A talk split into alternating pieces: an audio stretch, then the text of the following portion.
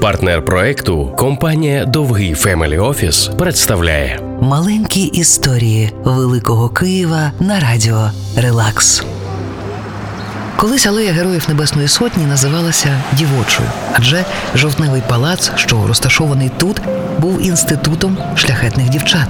А от під час будівництва цього палацу відбувалися не дуже шляхетні вчинки. Це історія протистояння Вікентія Беретті, талановитого архітектора, та його ворога. Вікентій Беретті був мрійником із ніжною душею.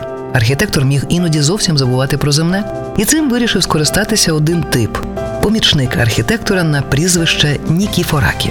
Він мріяв про місце і славу Беретті, писав доноси і поплюжив його ім'я на весь Київ. Видавав себе за автора проєкту, але марно, аж поки архітектор не припустився помилки. Вікентій Береті забув порахувати вартість фундаменту для флігеля. Бюджет затвердили із помилкою.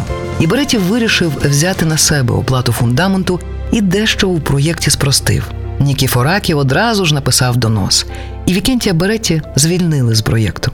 Та втім, як я вже казала, це не допомогло. Прізвище Нікіфоракі забули. А от Вікентій Вінченцо Бареті залишився у пам'яті міста назавжди. Маленькі історії Великого Києва на радіо Релакс.